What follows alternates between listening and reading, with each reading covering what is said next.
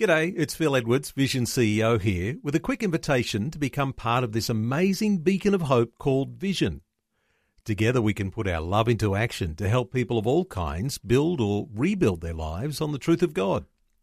Please consider the part you can play during our upcoming Visionathon appeal, remembering that it's your support that makes Vision possible, including this podcast.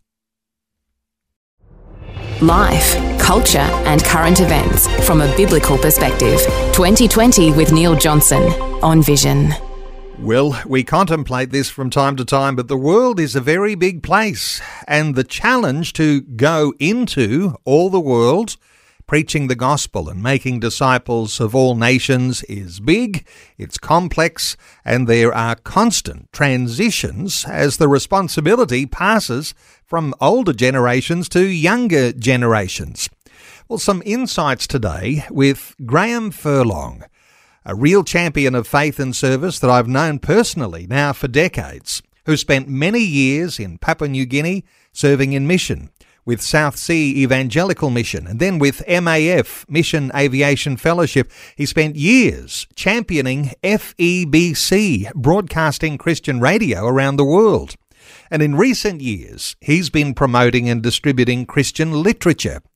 A conversation today about resourcing Bible colleges in the developing world. Graham Furlong, a special welcome along to 2020. Oh, thank you. Graham, the scarcity of books and resources in Bible colleges around the world, uh, this is something we don't often give enough attention to. Uh, Neil, it's amazing. Across the world, in many, many countries, especially the developing countries, they teach English in schools, but when people finish their education as such, there's no books for them to read.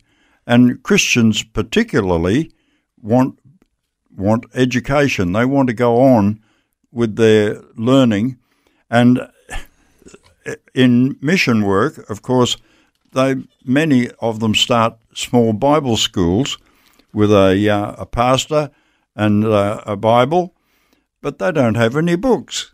And we've we've had an amazing ministry touching uh, Bible schools at all different levels. Some of them up to university level, but some of them just pretty much under a gum tree out in the bush. Uh, and they're pleading for books. And the letters we get back when we send them a carton of books is unbelievable. Some might say in this digital age, doesn't everybody have a mobile phone? Can't you just download a whole lot of things online?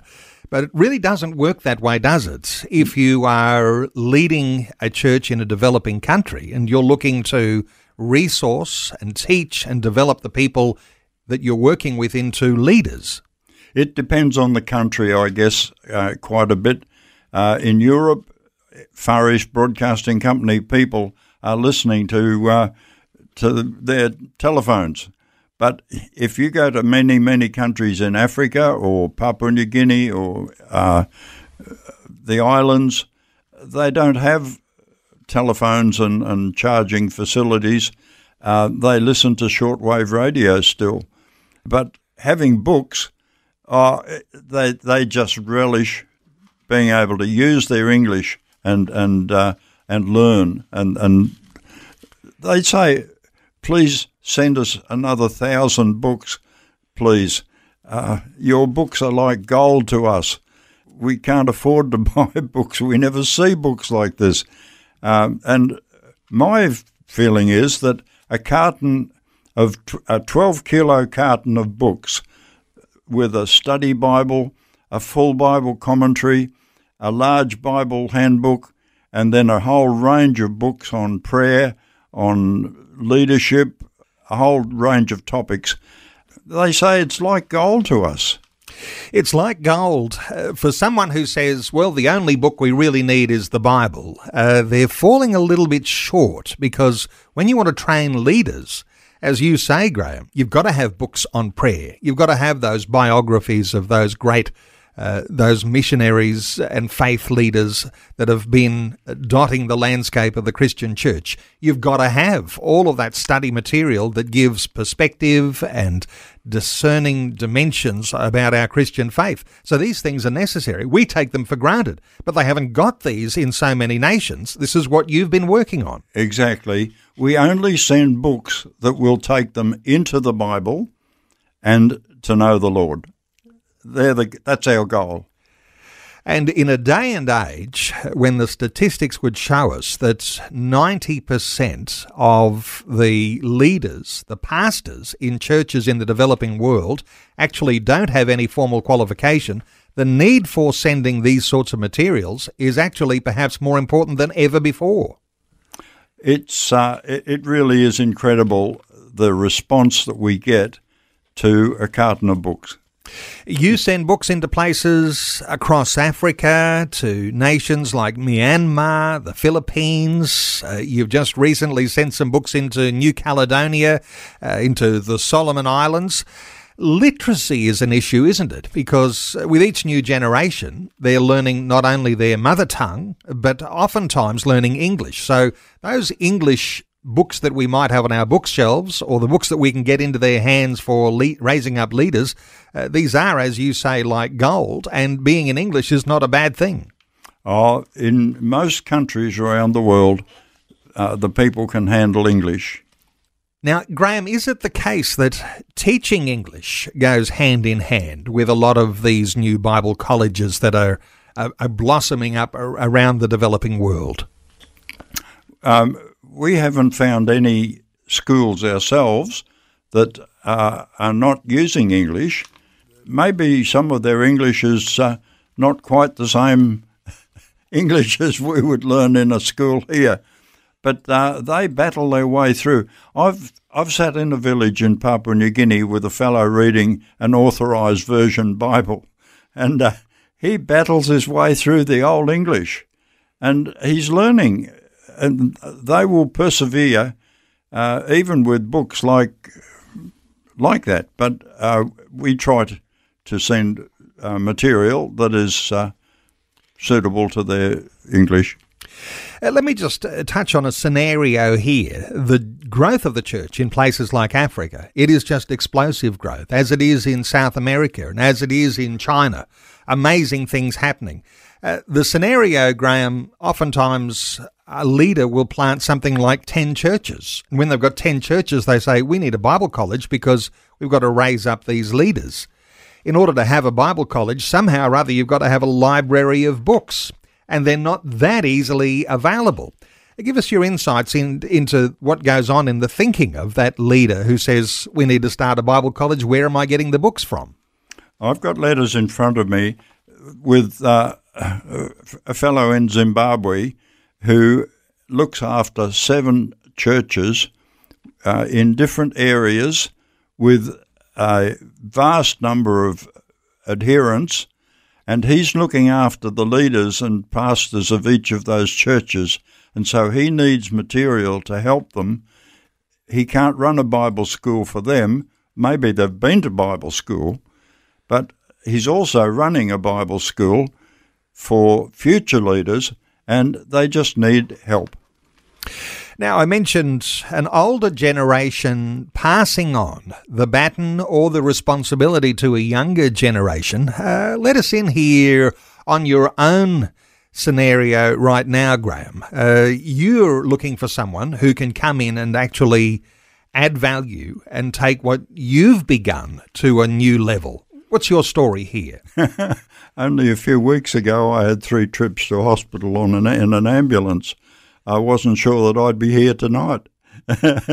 but there are opportunities for doing what we're doing, but I'm starting to crack up. I'm starting to, uh, I'm nearly at the end of the road. I'm looking forward to going to be with the Lord. I'm on serious cancer treatment, and that's only some of, one of the problems we're looking for people who would be prepared to come in and take over this or share in this ministry, and uh, maybe have a church behind them that that needs a missionary vision. I imagine that people could start doing what you've been doing from wherever they might be around Australia. Yes. Uh, but we're speaking to you. You live in Brisbane, and uh, the things that you've been doing, you're the backbone of your organisation. You're looking to hand over the reins of what has already begun. Is it easy or hard to find someone who might look to jump in and take over the reins? I'm saddened to find in my travels churches that don't have a missionary activity. And uh, I couldn't think of a, recommending a better missionary activity than supplying good material to Bible schools around the world.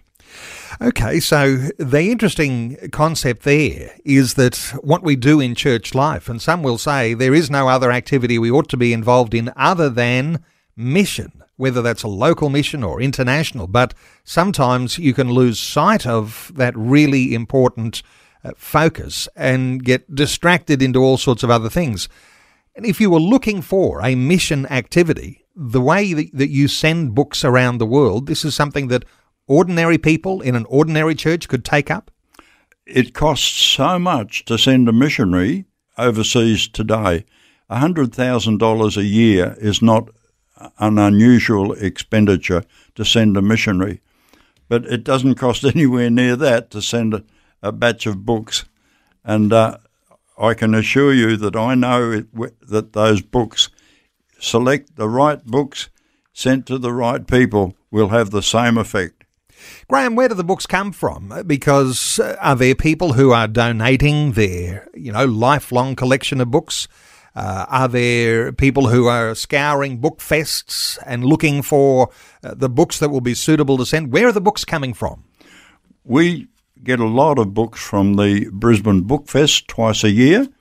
We've had uh, libraries from ex missionaries, ex pastors, and just ordinary Christians who pass on books that they're not using anymore.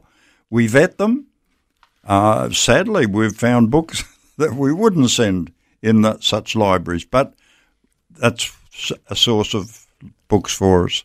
And there may be people listening to us now who have a lifelong collection of books and you're wondering what happens to it. Uh, well, if I die, uh, maybe my family will throw them all out. Well, they can be used because there are places around the world, Bible colleges that are being created left, right, and centre that could use a library full of books. And one individual library here in Australia may be enough for a functioning Bible college in a church in the developing world. Hey, for people who are looking to be a part of something new and perhaps take over something or start something like this in your own community, uh, let me give a connection to Graham Furlong. Uh, I've got an email address for you to be in contact with Graham. It's G E Furlong, F U R L O N G, at optusnet.com.au. That's G E Furlong at optusnet.com vision.com.au. And uh, if you forget that, uh, contact me here at Vision and I'll pass on a contact number for Graham Furlong.